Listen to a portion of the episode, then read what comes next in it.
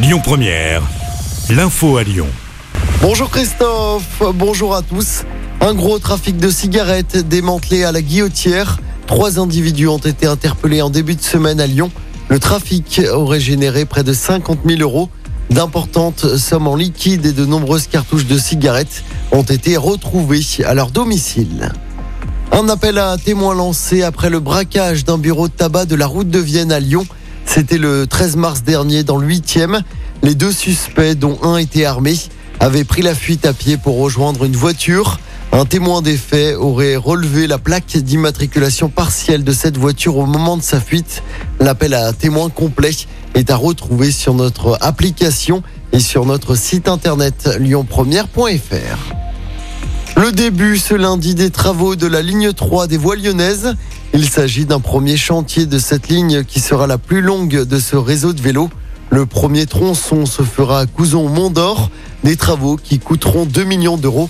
À terme, la ligne 3 desservira tout le Val-de-Saône, de Quincieux à Givors, sur 57 kilomètres. La saison hivernale est terminée et le milieu montagnard se tourne désormais vers les randonnées, le vélo ou encore les activités aquatiques. Après une année sans remontée mécanique à cause du Covid, Jean-Luc Bock, président de l'Association nationale des maires des stations de montagne, fait le bilan de cette saison.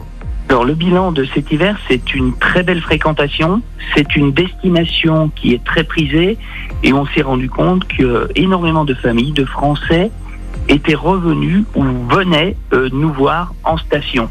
C'est euh, quelque chose d'assez euh, incroyable puisqu'après la non-ouverture des remontées mécaniques l'hiver passé, on s'est rendu compte que l'appétence pour le ski au niveau national était omniprésente et que les Français plébiscitaient la destination.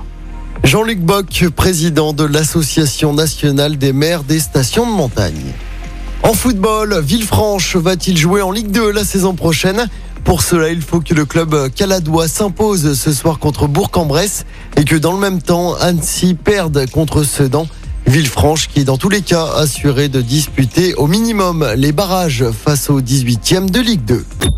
Écoutez votre radio Lyon Première en direct sur l'application Lyon Première, lyonpremière.fr et bien sûr à Lyon sur 90.2 FM et en DAB+. Lyon Première